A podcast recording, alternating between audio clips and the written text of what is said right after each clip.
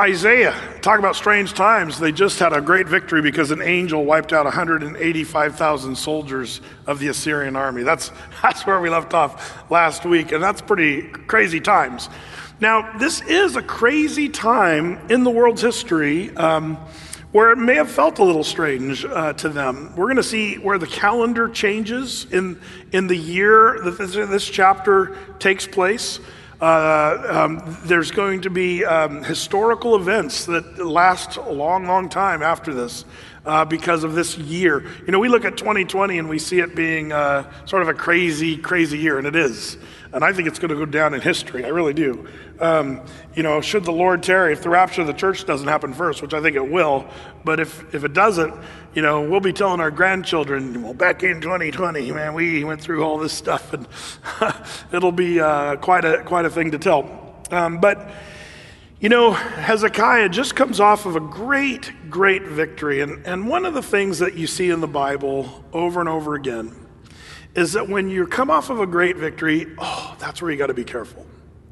You know, um, there's so many things that can happen to you. The enemy can attack again, uh, you know, unexpectedly. You might think, oh, I defeated my foe, and then he's back uh, quickly. Um, or another thing that can happen is you can sort of be prideful and sort of forget that you're still in a battle. You know, I hate to tell you this, Christians, but we're in a battle to the day we go to heaven. Um, till, till Christ returns, this is a battle. Um, you know, we're, we're wrestling not against flesh and blood and, and all that, but against spiritual principalities and powers, spiritual wickedness in dark places. And the Bible tells us that we need to be on our guard. And I would suggest that you should perhaps be most on your guard after great victory.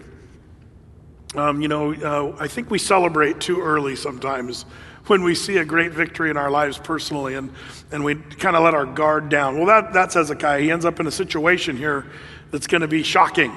And it has to do with his death. Let's take a look. Isaiah chapter 38. Um, it says in verse 1 In those days, in what days? The days of the victory against the Assyrians. Um, in those days was Hezekiah sick unto death. And Isaiah the prophet, the son of Amos, came unto him and said unto him, Thus saith the Lord, Set thine house in order, for thou shalt die and not live. Here's the prophet Isaiah. Now, this is interesting to me because, um, you know, like I mentioned on Sunday, you know, you send for the prophet, you hope he says, be healed, you know, and suddenly you want an evangelistic uh, healer coming, you know, uh, because you're sick to death. Time for healing. But that's not what Isaiah says. Um, and uh, he says, You're going to die. Now, one of the things I mentioned briefly on Sunday, but I got to reiterate be careful for that teaching that says God will absolutely heal you every time.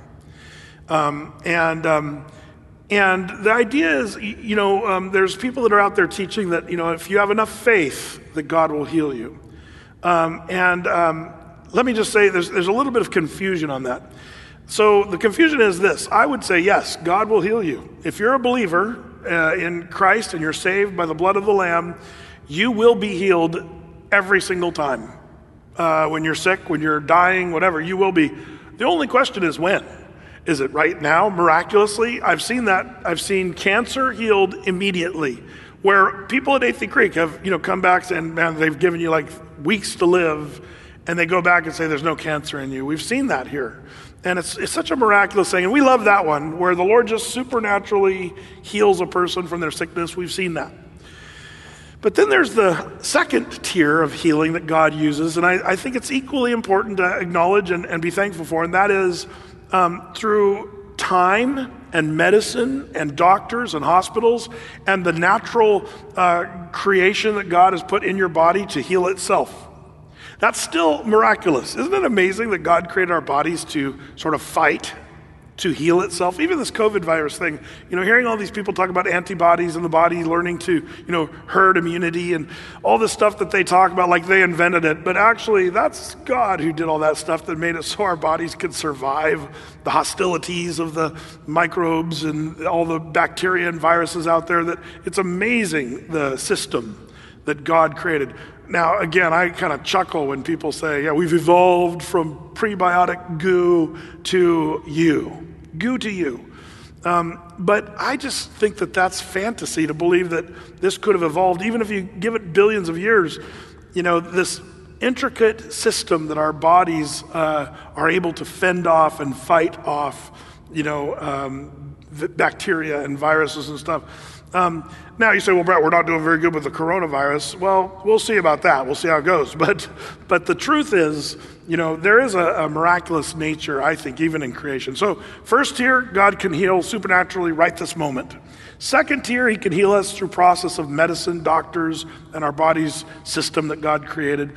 But the third tier is if you were to die uh, of cancer, then guess what? That's the ultimate healing. You're going to go to heaven if you're a believer, if you're a Christian and you're going to be with the Lord and you, you, you're going to be ultimately healed for all eternity. So, yes, the believer gets healed 100% of the time. Here's where I disagree with some of our more uh, charismaniac brothers and sisters. now, you got to understand, some would say Athey Creek's a charisma- charismatic church or, because we believe in the speaking of tongues and we believe in the, the gifts of the Spirit and the manifestations of the Spirit in the church and how ne- such a necessity we don't want to be the chosen frozen. We want the Holy Spirit to move. And, and, uh, and we believe in all of these things that are in the Bible.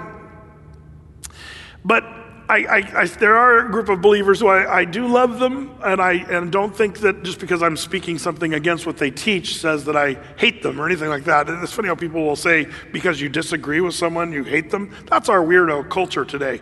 Um, it's okay to disagree with each other and talk about things. But one of the things our charismaniac brothers and sisters, they get a little hyper on this thing where you better believe, and if you don't believe enough, then it, you know your faith is lacking and you won't be healed. But there's a group that says you will be healed right now every time if you pray hard enough, and God will do that. Um, and I just don't see that in Scripture. Uh, we do see the healings happen in the Bible, but there's several accounts and times where the Lord does not heal someone. He chooses not to heal.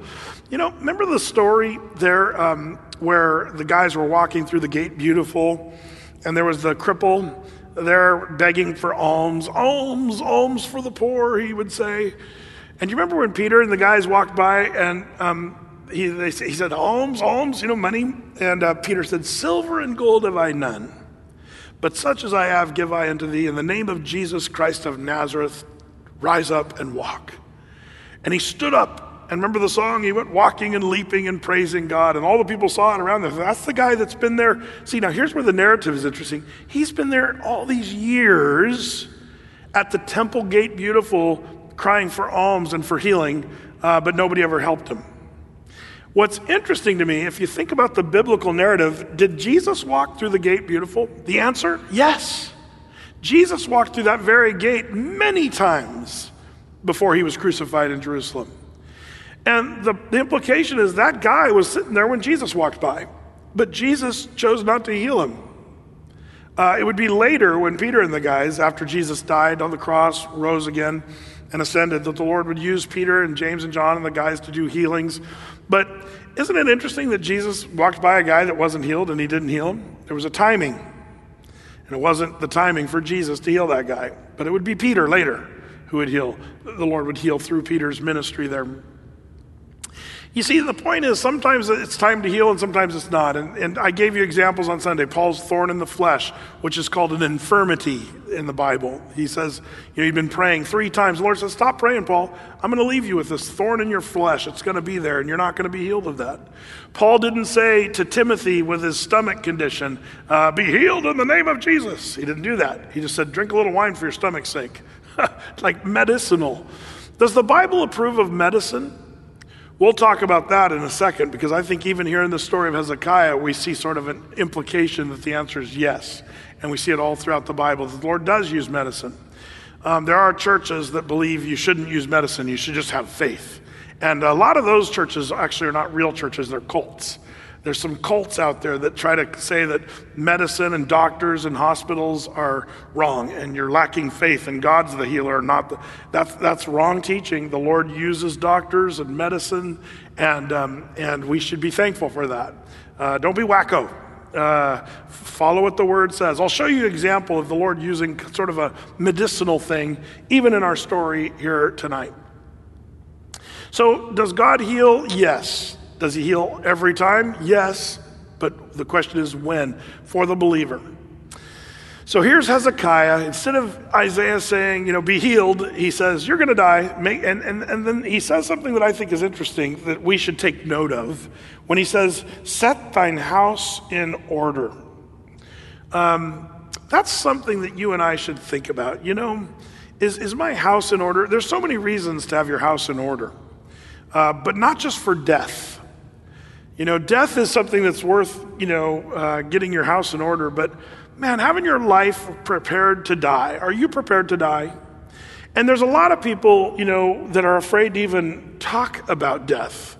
Um, we live in a culture that tries to hide the evidence of death, and we get the tummy tuck and the, you know, the lips blown up and the Botox and the, you know, all the stuff that we try to erase aging because, you know, we're a youth culture and we don't like the idea of aging, and we get all freaked out because we're getting older uh, more than any other culture, I think, we, we try to hide our age, and, and uh, death is, is something we don't want to be reminded of.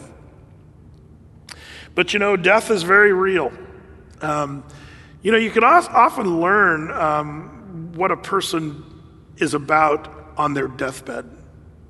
I've seen enough in my own ministry where I've stood by enough, you know, people dying on their deathbed, where I've heard the things that they've said, and and you can tell the people that sort of have the, and we'll just call it because of this, their house in order, and then people who didn't. And the people who didn't have their house in order, they're, they're, there's all these regrets, and there's this real heartbreak, and maybe even despair sometimes. Famous last words of people. Did you know there's like there's some crazy things said on deathbeds? John Adams, eh, since we just came off of Fourth of July not that long ago, John Adams' last words, uttered about 5:30 a.m. on July 4th, 1826. His last words were this: "Thomas Jefferson survives." Now, now you have to understand they were contemporaries, and they were. Uh, if you know the political scene, you know there was a little bit of a competition, uh, if you would, between Jefferson and Adams, and it's almost like you're saying, "Oh, bummer, I'm dying." before Thomas Jefferson. It was part of their, their competition, and he's losing that. But as it turns out, John Adams didn't realize, but Jefferson died the same day he did, just shortly before he died. So actually, Adams survived Jefferson, but they both died on the 4th of July. Isn't that a weird thing? That's kind of a weird thing, I think. Um, but what did, uh, what did Jefferson say on his deathbed? As it turns out, the last thing they could actually understand Jefferson's last discernible words were spoken on the night of July 3rd, 1826. And he, and he said, as it was turning midnight, Is it the fourth? Is it the fourth? And that's the last thing Jefferson said. Those guys lived, you know, uh, during a time where the, you know, July 4th was a big deal, the Declaration of Independence. Um, and, um, and, uh, and, and yet, this was kind of their whole thing. That was what, it sort of summed up their thing. There was a competition between them. They both died on July 4th. Kind of crazy stuff. Chicago murderer George Appel, uh, after being strapped into the electric chair, announced blithely, he said, Well, folks, you'll soon see a baked apple. and then they electrocuted him. Uh, that was his last words. You'll see a baked apple. You know, you, how do you go down? This, this is one, you know, uh, that I love. And uh, Christian missionary Jim McKinnon died murmuring this. He said, Jesus, Jesus, Jesus, hallelujah. And then he died. that's, that's going down good right there. Seeing Jesus, knowing Jesus, praising Jesus. Um, that, that's good stuff. And, you know, really, the idea of, of uh, having your house in order, knowing that you're going to heaven, uh, that's the way people should be. And I think whether you're young or old, having your house in order is a good thing to do, generally speaking. Do you have regrets right now? If you were to know you were going to die in 20 minutes, what would you think? Oh, there's so much left I have to do. And the problem is, many of us kind of delay and we put off things because we think, oh, death is so far down the, the road. And then life just kind of goes by. And then people have regrets for not doing what they had planned on doing and some of the goals that they'd set, dreams that they'd had, things the Lord had called them to do. Charles Haddon Spurgeon concerning death said, Men have been helped to live by remembering that they must die. So it's not a bad thing to remember that, you know, everybody dies. 10 out of every 10 people die. Uh, it's not a bad thing, it's not a depressing thing, but it should be something that helps you live. Men have been helped to live by knowing that they must die. Thomas A. Kempis, who uh, you know was that sort of monk who wrote that amazing book, Imitation of Christ. And when he talked about this, he said this Thou oughtest so to order thyself in all thy thoughts and actions, as if today thou wert about to die. Labor now to live so, that at the hour of death thou mayest rather rejoice than fear. Order yourself in all your thoughts and actions as, as if you were to die, about to die. That's how he said you're supposed to live. Interesting, and I think that's wisdom. In Ephesians, the Bible tells us in Ephesians 5:16, redeeming the time. That's what we're supposed to be doing. Redeeming the times. Why? Because the days are evil. Are the days we're living in evil? Boy, I think that's uh, pretty easy to answer. We're living in evil times, dark times. So, what should we be doing? Redeeming the time, making the most of the time. And that's really what Isaiah says Hezekiah, it's time to get your house in order because, man, you're about to kick the bucket. and, uh, and so, what does Hezekiah do? Well, he's not going to take that advice. Uh, instead, he's going to chirp like a bird and argue and say, Lord, I want to live. And we looked at this notion, this idea on Sunday, but let's, let's read on. Let's see what, uh, what Hezekiah does with his remaining years. So it says in verse 2 Then Hezekiah turned his face toward the wall and prayed unto the Lord. Now, pause for a second. Good. So far, so good, man. You're going to die. And so he turns and starts praying to the Lord. Great. So far, so good. And verse 3 And he said, Remember now, O Lord, I beseech thee, how I have walked before thee in truth and with a perfect heart, and have done that which is good in thy sight. And Hezekiah wept sore. Your margin probably says, like the original Hebrew is, with great weeping, like ugly cry. That's what, that's what Hezekiah is doing here. He's ugly crying, and he's kind of freaking out. He weeps sorely and says, Lord, I have done, I've walked perfect before thee. I've, I've, I've done that which is good in thy sight. Now, this is an interesting thing because it's a hard one to reconcile as I read this because in some ways, we could say, boy, it's true. Hezekiah was a godly king and a good guy. And you might just kind of say, yeah, that's true, man. He really did follow the Lord. And this is no, no, you know, no wonder. But does it, does it seem a little weird that he's weeping so hardly at the same time saying, but Lord, I've served you perfectly? There's something about him serving the Lord perfectly and saying, I've been perfect before you and I've done all that which is good in thy sight but then he's just weeping, sort of with a great weeping about his ensuing death. There's something that doesn't jive there, and I'll tell you what it is. And you know, maybe I'm reading into this, but we know, you know, that Hezekiah was a sinner just like all of us. Oh, he was a good king, and I, I got to give him credit, and I have, and we do. Um, but at the same time, he was he was a person. Uh, and even the best of the people are still sinners. And, and, and, and it's not that he's really not really acknowledging his sin or his shortcoming. He's saying, Lord, I've lived perfectly before you. What are you doing, killing a perfect guy like me? I just wonder if this is the beginning of his wrong thinking right here. Um, a lot of people will put it later when he sort of insists that he should live. Uh, and we can agree that uh, you don't want to insist on anything before the Lord. We're supposed to pray like Jesus taught us to pray Lord, not my will, but thy will be done. You can ask the Lord of anything, whatever you ask in my name. So when you say, Lord, I, I want to live, but I pray this in your name, which means in your nature, according to your will, according to your plan, that's what I would ask. And then the Lord will do his will concerning that as you submit to his will. Hezekiah is making sort of an argument here. I'm perfect. I'm really good, and that's I, I want to live. You know, and he's weeping bitterly with great weeping. Um, and I think it's wrong for us to think more highly of ourselves than we ought.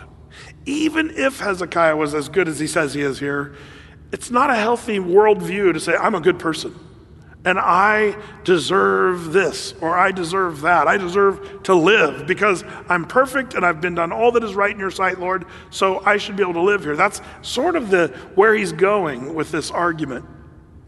The right mentality is to humble yourself in the sight of the Lord, and then he will lift you up. Um, we're not just, you know, self conceit is nothing but self deceit. When you start telling yourself you're good and you're living perfectly, like Hezekiah is saying here, you're just deceiving yourself because Hezekiah was a sinner. And if you listen to our teaching on Sunday, and we'll talk about the word deprived that he brings up here later, um, that's the whole problem. I've been deprived of my years. How could he think that? It's because he thinks he's done everything good and he's been deprived. And everybody else, you know, has got what they want. They get to keep living and they're privileged, but I've been deprived. And we talked about that, about privilege versus people being deprived of equal rights. It's a big issue today people talking about, you know, white male privilege and, and how others are being, you know, sort of, you know, deprived of certain things. And, and there's this worldview of defending that.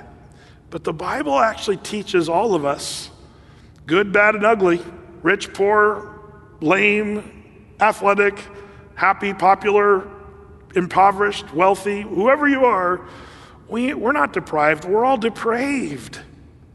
That's what we talked about on Sunday. Deprived or depraved? The answer we're all depraved. We all deserve death and hell. Anything better than that is icing on the cake. if, if, you've got anything good in your life, um, then guess what? That's just, you're just by the grace of God experiencing that. You didn't deserve that, you didn't earn it.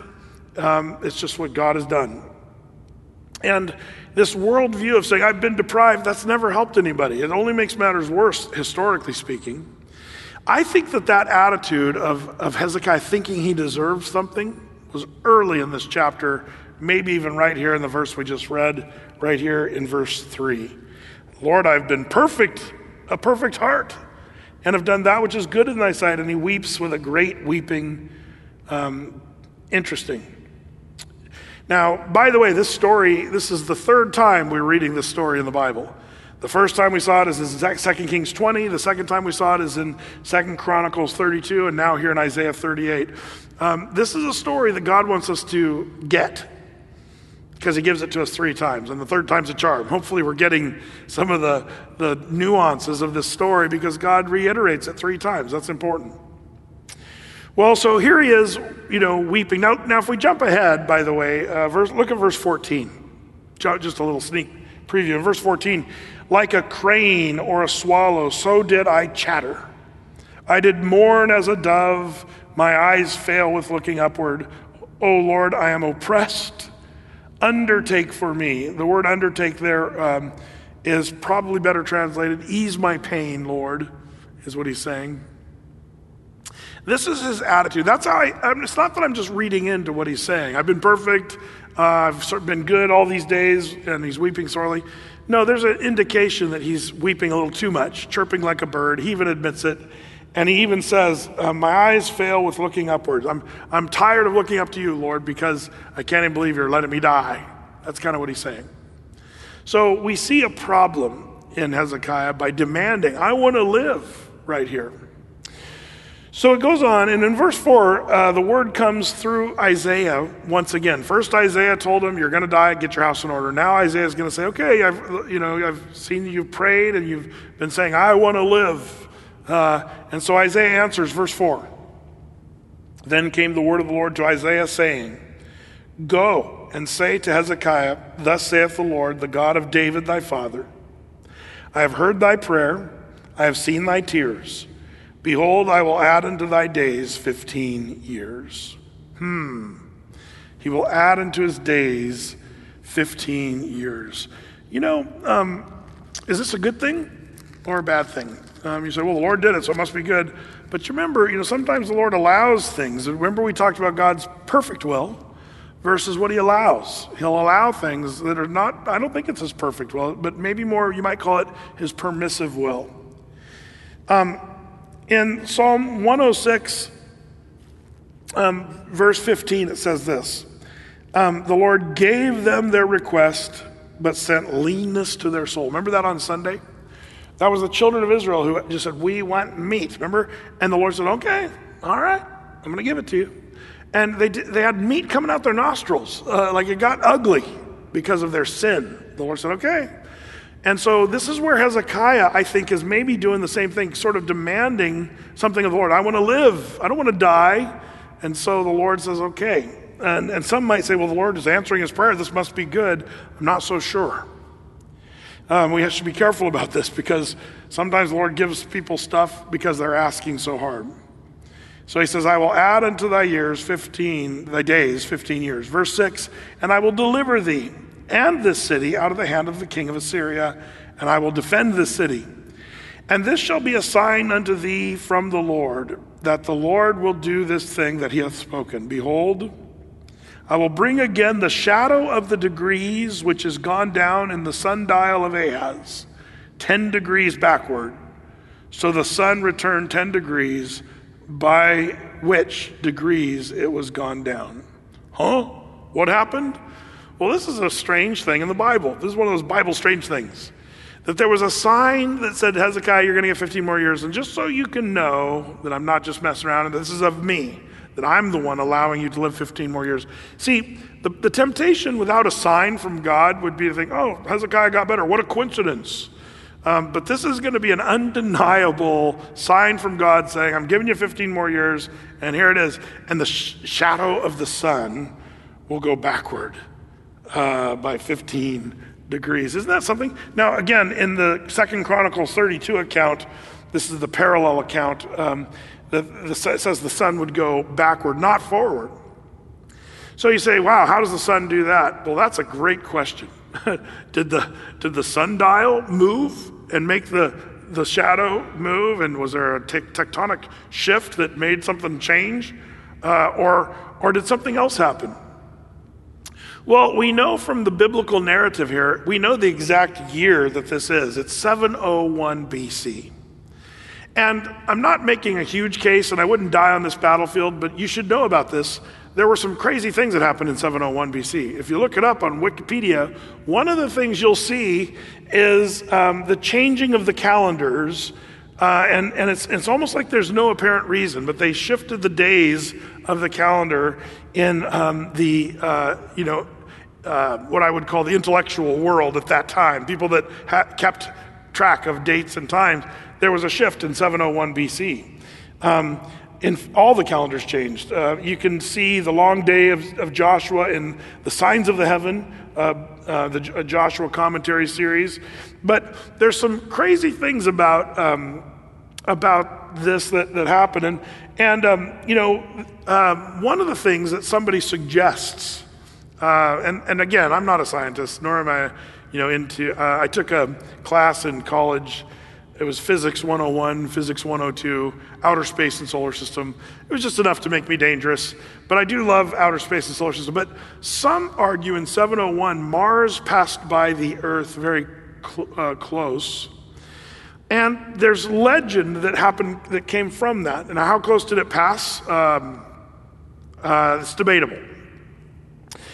But here's what's interesting. Like, like uh, I, I'm probably going way off the course, but did you know that in Gulliver's Travels, Jonathan Swift, in 1726, this is before the United States, were, you know, before we were in a nation, um, described the two moons of Mars in precise detail. Now, 150 years before they were even discovered, the moons of Mars were discovered in 1877. Um, but some believe Jonathan Swift was drawing upon legends, which were really eyewitness accounts, um, implying the near passing by of Mars. And, and you say, well, how near was it? Some would say it was near enough to change a little bit the Earth uh, and uh, in, in, relation to the, its, you know, axis, its orbit, um, and the, the, the traveling, you know, around the, the sun. Who knows? But uh, some would argue that this is what happened, something like that, some celestial thing that happened that caused the earth to change a little bit, and the shadow changed 10 degrees on the sundial. Um, and there's a reason why they changed all their calendars in 701. Who knows why? And there's people that have studied, and you'll find all kinds of conspiracy theory websites and stuff that talk about crazy stuff. Have fun with that. But I just believe the Bible. You know, that's, that's my thing. I, I don't spend my whole life trying to nail down all that stuff. But I do believe that something happened where the sundial of Ahaz, uh, the shadow went backward for 10 degrees, um, which is about 45 minutes, by the way, if you look at the sundial, as it were, back in those days. And that would have been a weird thing. You know, we all saw that solar, you know, eclipse, uh, you know, when was that? Was it two summers ago now? Um, but what a deal, you know. Can you imagine being an ancient person and suddenly it's just going dark in the middle of the day for just a few minutes? And the temp- remember how the temperature felt? That was, that was I, I was kind of um, thinking that the eclipse would be sort of whatever. But it was an amazing thing. Sitting there, we, we drove down south just a little further from here to get a little longer experience of that. And just feeling the temperature drop, you know, it was a nice warm, summery morning. And then all of a sudden, it's, it's like chilly. Everybody's like putting on their coats and stuff in the middle of the day. It was just such a, a strange celestial happening. They must have thought back in the ancient times, what's going on? The end of the world, you know? But apparently, this is something where the Lord says, I'm going to show you a sign, and here's how it's going to work out. Um, so, just something for you to think about, uh, kind of interesting, to say the least. But that's the sign the Lord gave to him. Okay, so I'm going to live. Now he knows because of the sign. And then Hezekiah writes about this story from his perspective, and he starts that in verse 9. It says, verse 9, the writing of Hezekiah, king of Judah, when he had been sick and was recovered of his sickness. Then I said, In the cutting off of my days, I shall go to the gates of the grave. I am deprived of the residue of my years. That's what we talked about on Sunday. Was he deprived? Well, that's just an entitled sort of attitude that he I'm, I'm entitled to longer years, Lord. And I think that's one of the great problems of today with culture. We feel like we're deprived. We've, we've, we're entitled to this or that. What we're entitled to is death and hell. Anything past that is God's grace for anyone. Well, he says, I am deprived of the residue of years. Verse 11, I said, I shall not see the Lord, even the Lord. In the land of the living, I shall behold man no more with the inhabitants of the world. Mine age is departed, as is removed from me as a shepherd's tent. I have cut off like a weaver's, uh, like a weaver, my life. He will cut me off with pining sickness from day even to night wilt thou make an end of me? I reckoned till morning that, that, that as a lion, so will he break all my bones from day even to night will thou make an end of me. Now, now pause for a second. Do you kind of sense that Hezekiah is blaming the Lord for crushing up his bones? He's, he's sort of saying, The Lord did this. Um, the Lord has cut me off like a tent. He will cut me off with pining sickness. That's, he's blaming the Lord uh, and making this negative thing on the Lord. Be careful about that. Um, so, verse 14, like a crane or a swallow, so did I chatter. I did mourn as a dove, mine eyes fail with looking upward.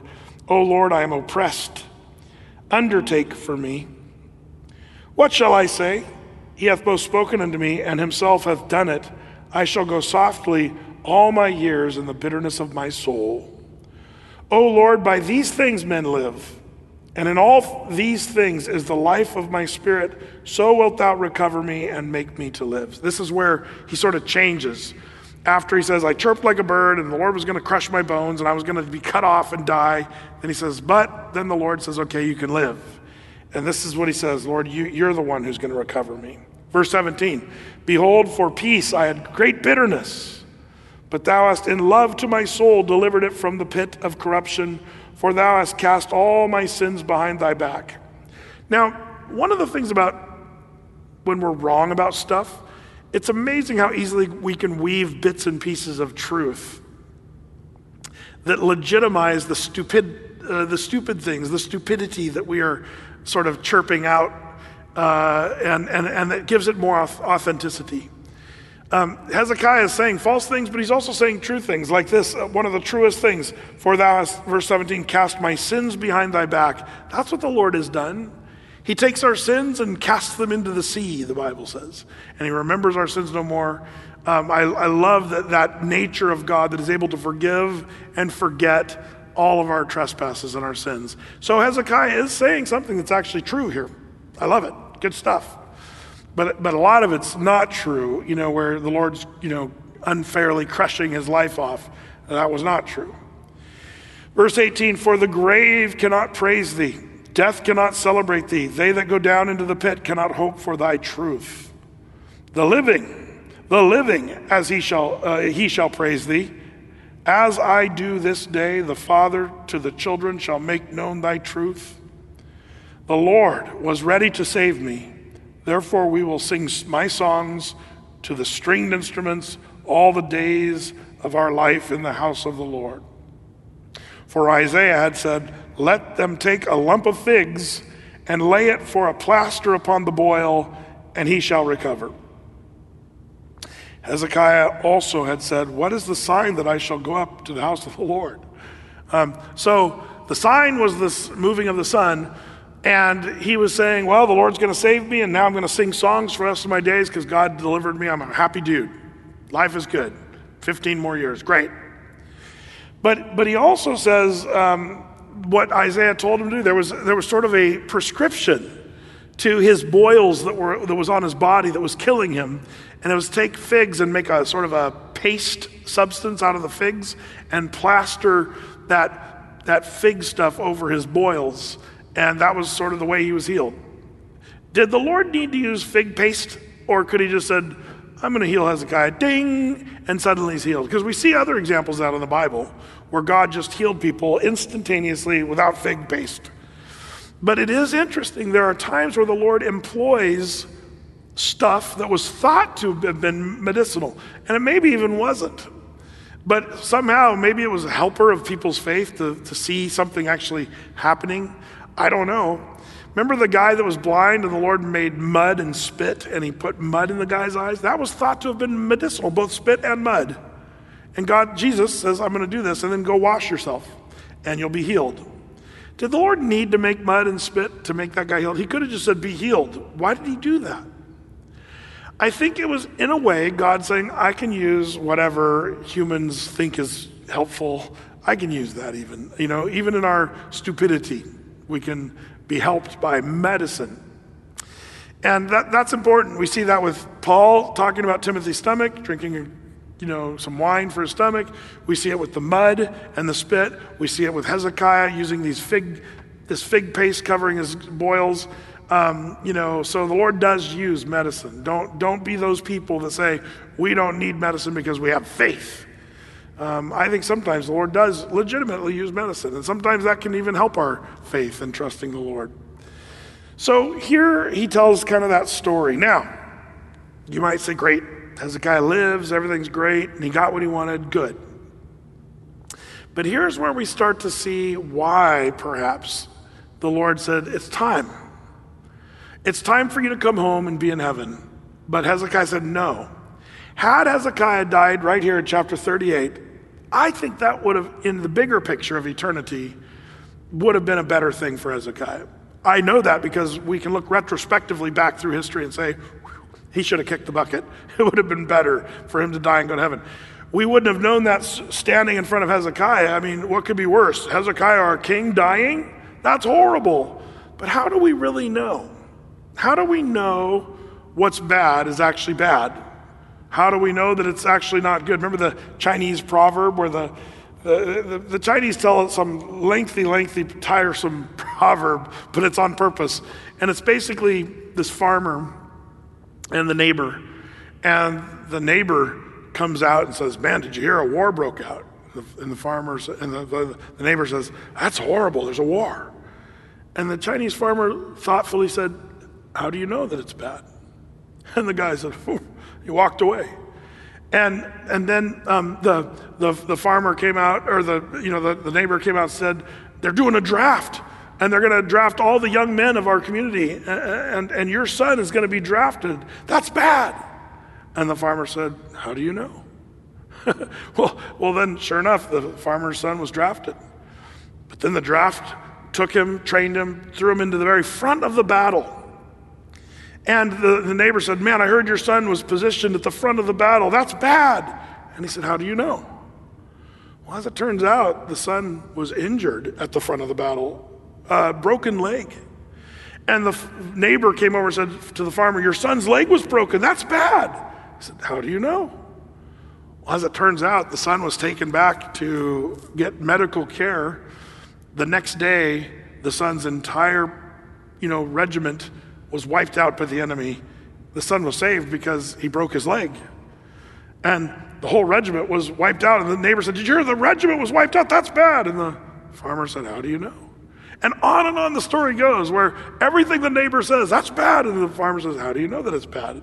Because we really don't know. We don't know anything.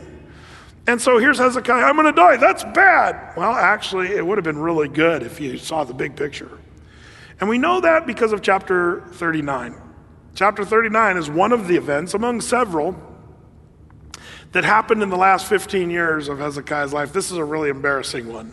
This is one that poor Hezekiah, I bet he was thinking in heaven right now, oh man, I should have just kicked the bucket. When the Lord said, now Pastor Brett in Portland, Oregon in 2020 is reading about me being a complete idiot. Uh, I wonder, I wonder if Hezekiah is even right now. I don't think there's regrets in heaven, so I think we'll, but we'll have to ask Hezekiah when we get to heaven to see what he thinks about this. But let's read. It says in chapter 39, verse 1, at that time, Merodach Baladan, sounds ominous because he actually is fairly ominous. If you look up Merodach Baladan, we don't know much about him other than he's sort of a tyrant.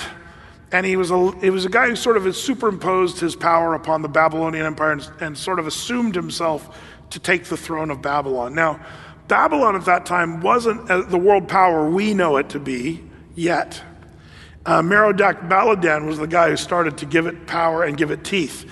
Um, remember, the Assyrian army at this time was the world power by far.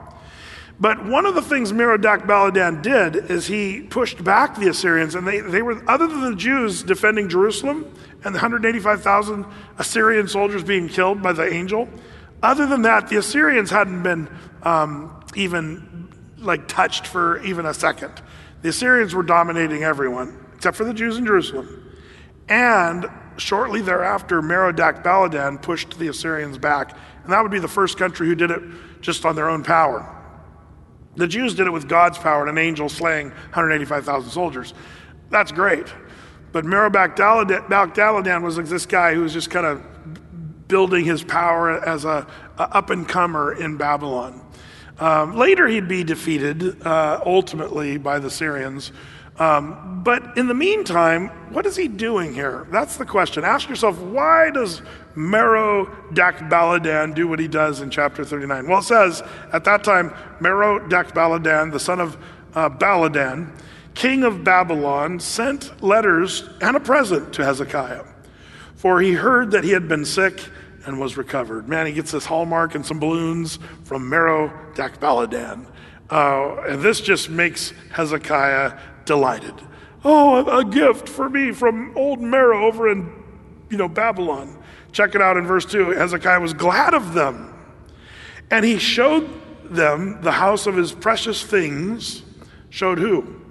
The Babylonians. So they give him the gift. Merodach Baladan and the, and the Babylonians come and visit, little sick visit or whatever. He was glad of them and showed them the house of his precious things, the silver and the gold and the spices and the precious ointment and all the house of his armor and all that was found in his treasures. There was nothing in his house, nor uh, in all of his dominion, that Hezekiah showed them not. Oh my goodness. It's like Hezekiah says, okay, um, this guy sent me some balloons and a card and some get well stuff. And, and so I'm just, he's my bro, man. Be careful. Because, in, in a way, you know, when a guy like Merodach Baladan does this kind of stuff, you might have to say, why is he doing it? You should be a little bit skeptical. Um, it was really possibly just none other than flattery. What's flattery? Um, you know, flattery, uh, flatterers look like friends as wolves look like dogs. That's the problem. He's, he's flattering us. Oh, get well. We're so glad you're better. And man, that's great. And now he comes as sort of a friend, but he's a poser friend. He's not real.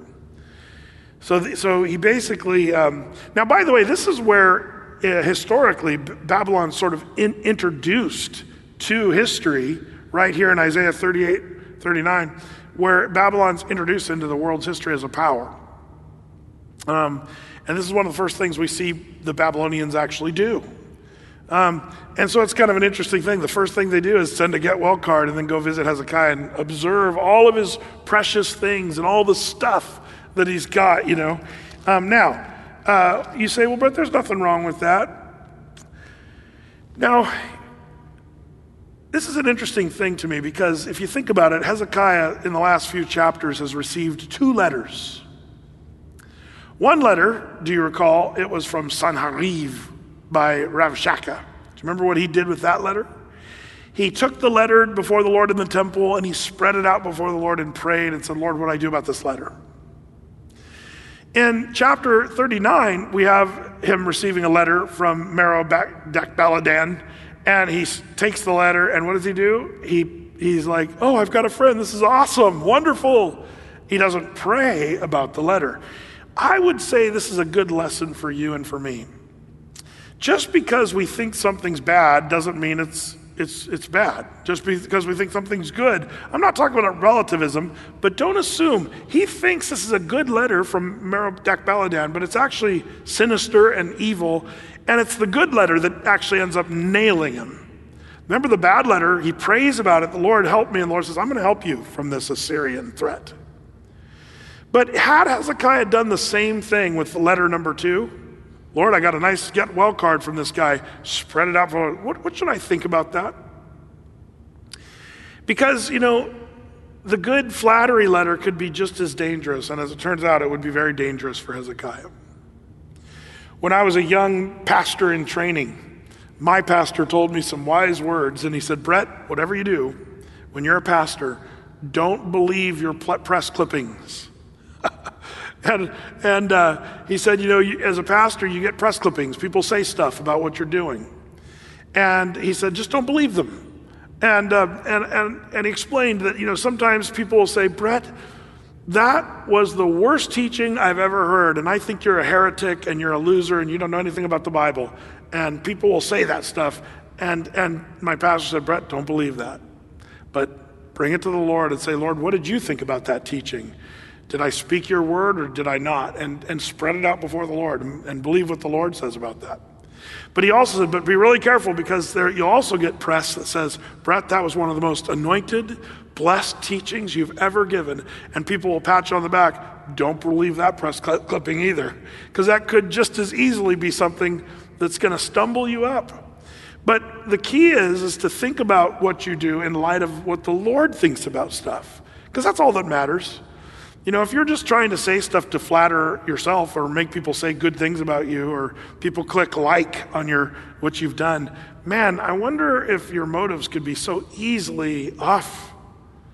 I, I believe, by the way, the platform of social media is a massive pitfall where people use it to try to be liked to try to get win people over is wow this person's really dialed in. Look what they do. Look what they have. Look what they said. Look how much they know you know and and we try to get clicks of likes like like like like. And um, and and and yet man it, it just kind of feeds that prideful arrogance that is kind of seated in our heart. Um, but what you have to ask is did, did the lord click like? Does the lord like what you just posted? That's what you have to ask yourself. Not do people like this or will I be you know, my virtue signaling be in place as I talk about this issue on my social media. And the Lord's like, man, I'm not really behind that. It's interesting how we need to be careful with this issue. Really, in some ways, you kind of see what Hezekiah is doing here is the oldest sin in the book pride. Even as Satan himself was lifted up with pride, that would be his downfall. But it's almost like Hezekiah comes off a victory with the Assyrians and he's victorious against his sickness unto death. And now the Babylonians like, wow, Hezekiah, you got it really dialed on. You conquered the Assyrians uh, in Jerusalem. You survived a deadly thing. Look at you. And Hezekiah says, yeah, check me out. And here's all my wealth and my spices and my gold and my silver. I'm pretty amazing. It's almost like you can see Hezekiah being lifted up with pride. A huge goof. Those who walk in pride, the Lord says through Daniel, the prophet, and through Nebuchadnezzar, who le- learned it the hard way, those who walk in pride, he, God, is able to abase. Well, after Hezekiah shows all the goods to the Babylonians, it says in verse 3 Then came Isaiah the prophet unto King Hezekiah and said unto him, What said these men? And from whence came they unto thee? And Hezekiah said, They are come from a far country to me, unto me, even from Babylon. and he said, uh, Then said he, What have they seen in thine house?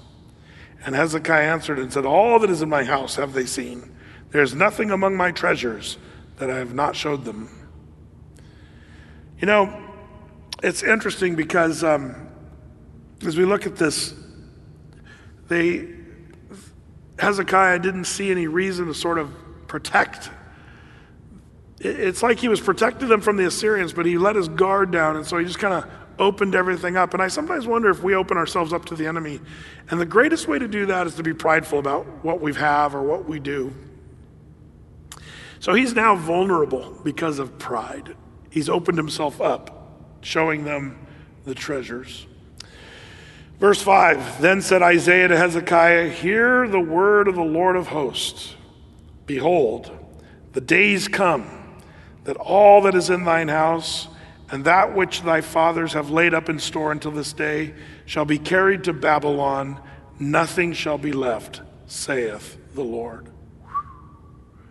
Bad news. Everything that Hezekiah just showed those Babylonians, Isaiah said, yeah, because of what you just did, all that stuff's going to be taken by the Babylonians. Nothing's going to be left. Verse 7 And of thy sons that shall issue from thee, which thou shalt beget, shall they take away, and they shall be eunuchs in the places of the king of Babylon. Now, um, if you don't know what a eunuch is, look it up in the dictionary.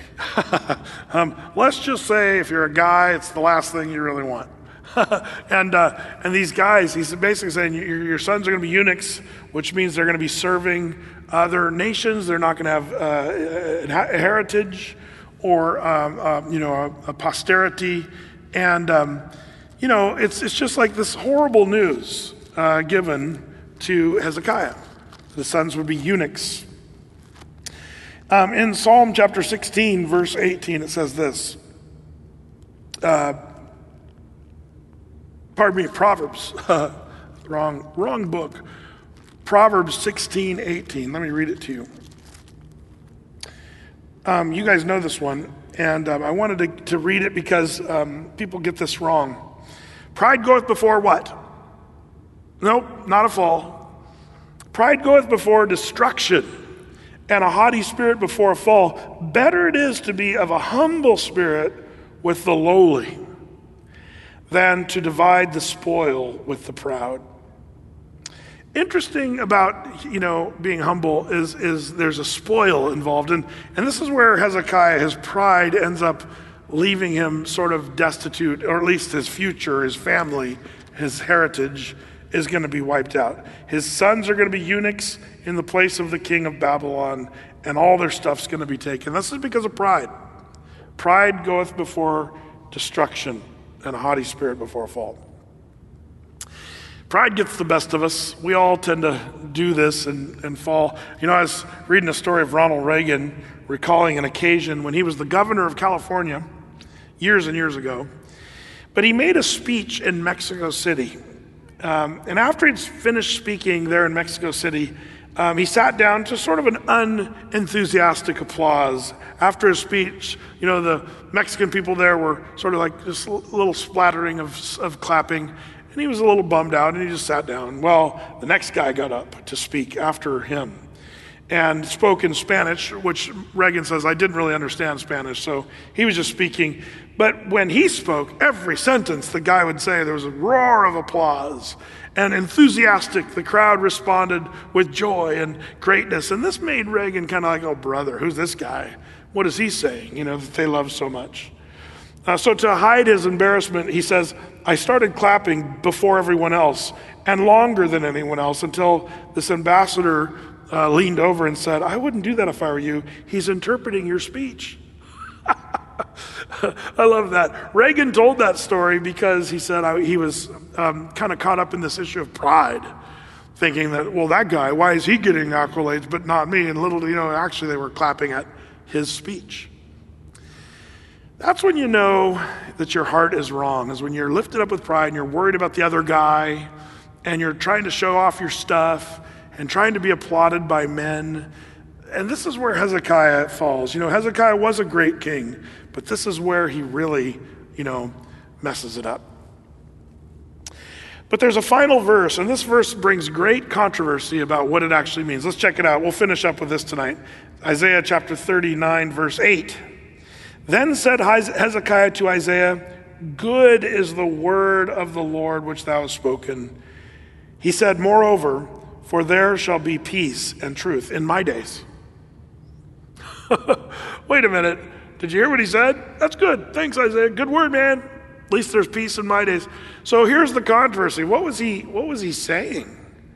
Was he saying, okay, my sons are going to be eunuchs, um, uh, and my gold and silver in the kingdom is going to be taken, and everybody's going to be going to captivity into Babylon because of my horrible, stupid behavior.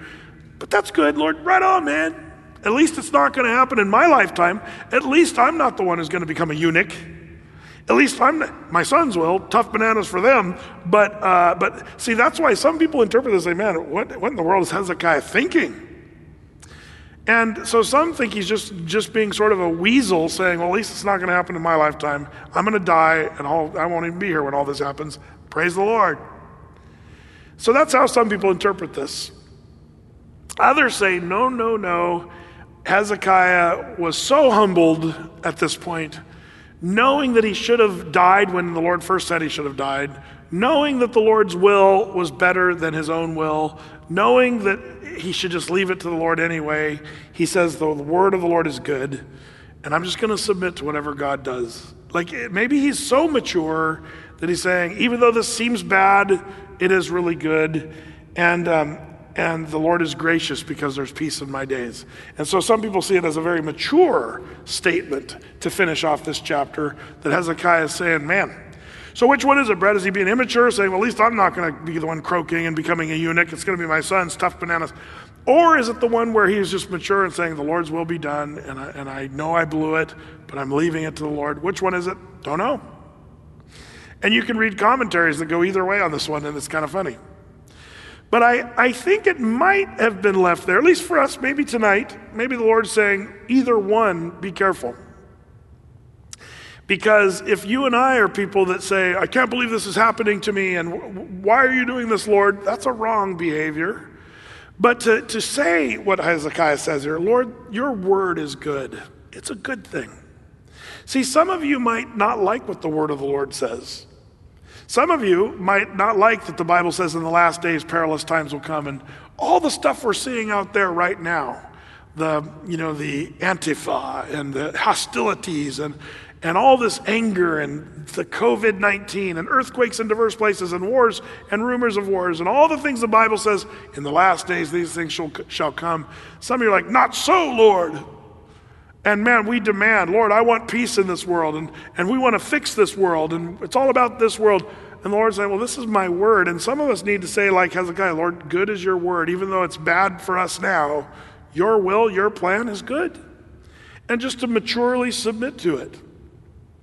Others of you might say, well, at least we're not going to have to go through the tribulation. At least we're not going to have to, we'll be raptured. And you might be saying, hey, at least I don't have, and we don't care about people and salvation and sharing the gospel.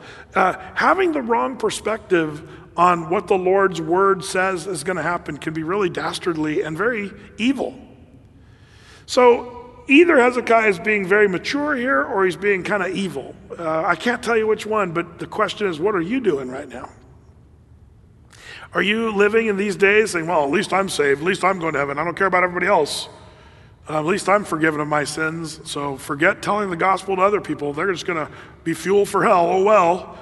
Or are you broken and saying, man, the Lord's word is true. And so I need to care about what's going to happen and be broken before God and be busy about what the Lord told us to do.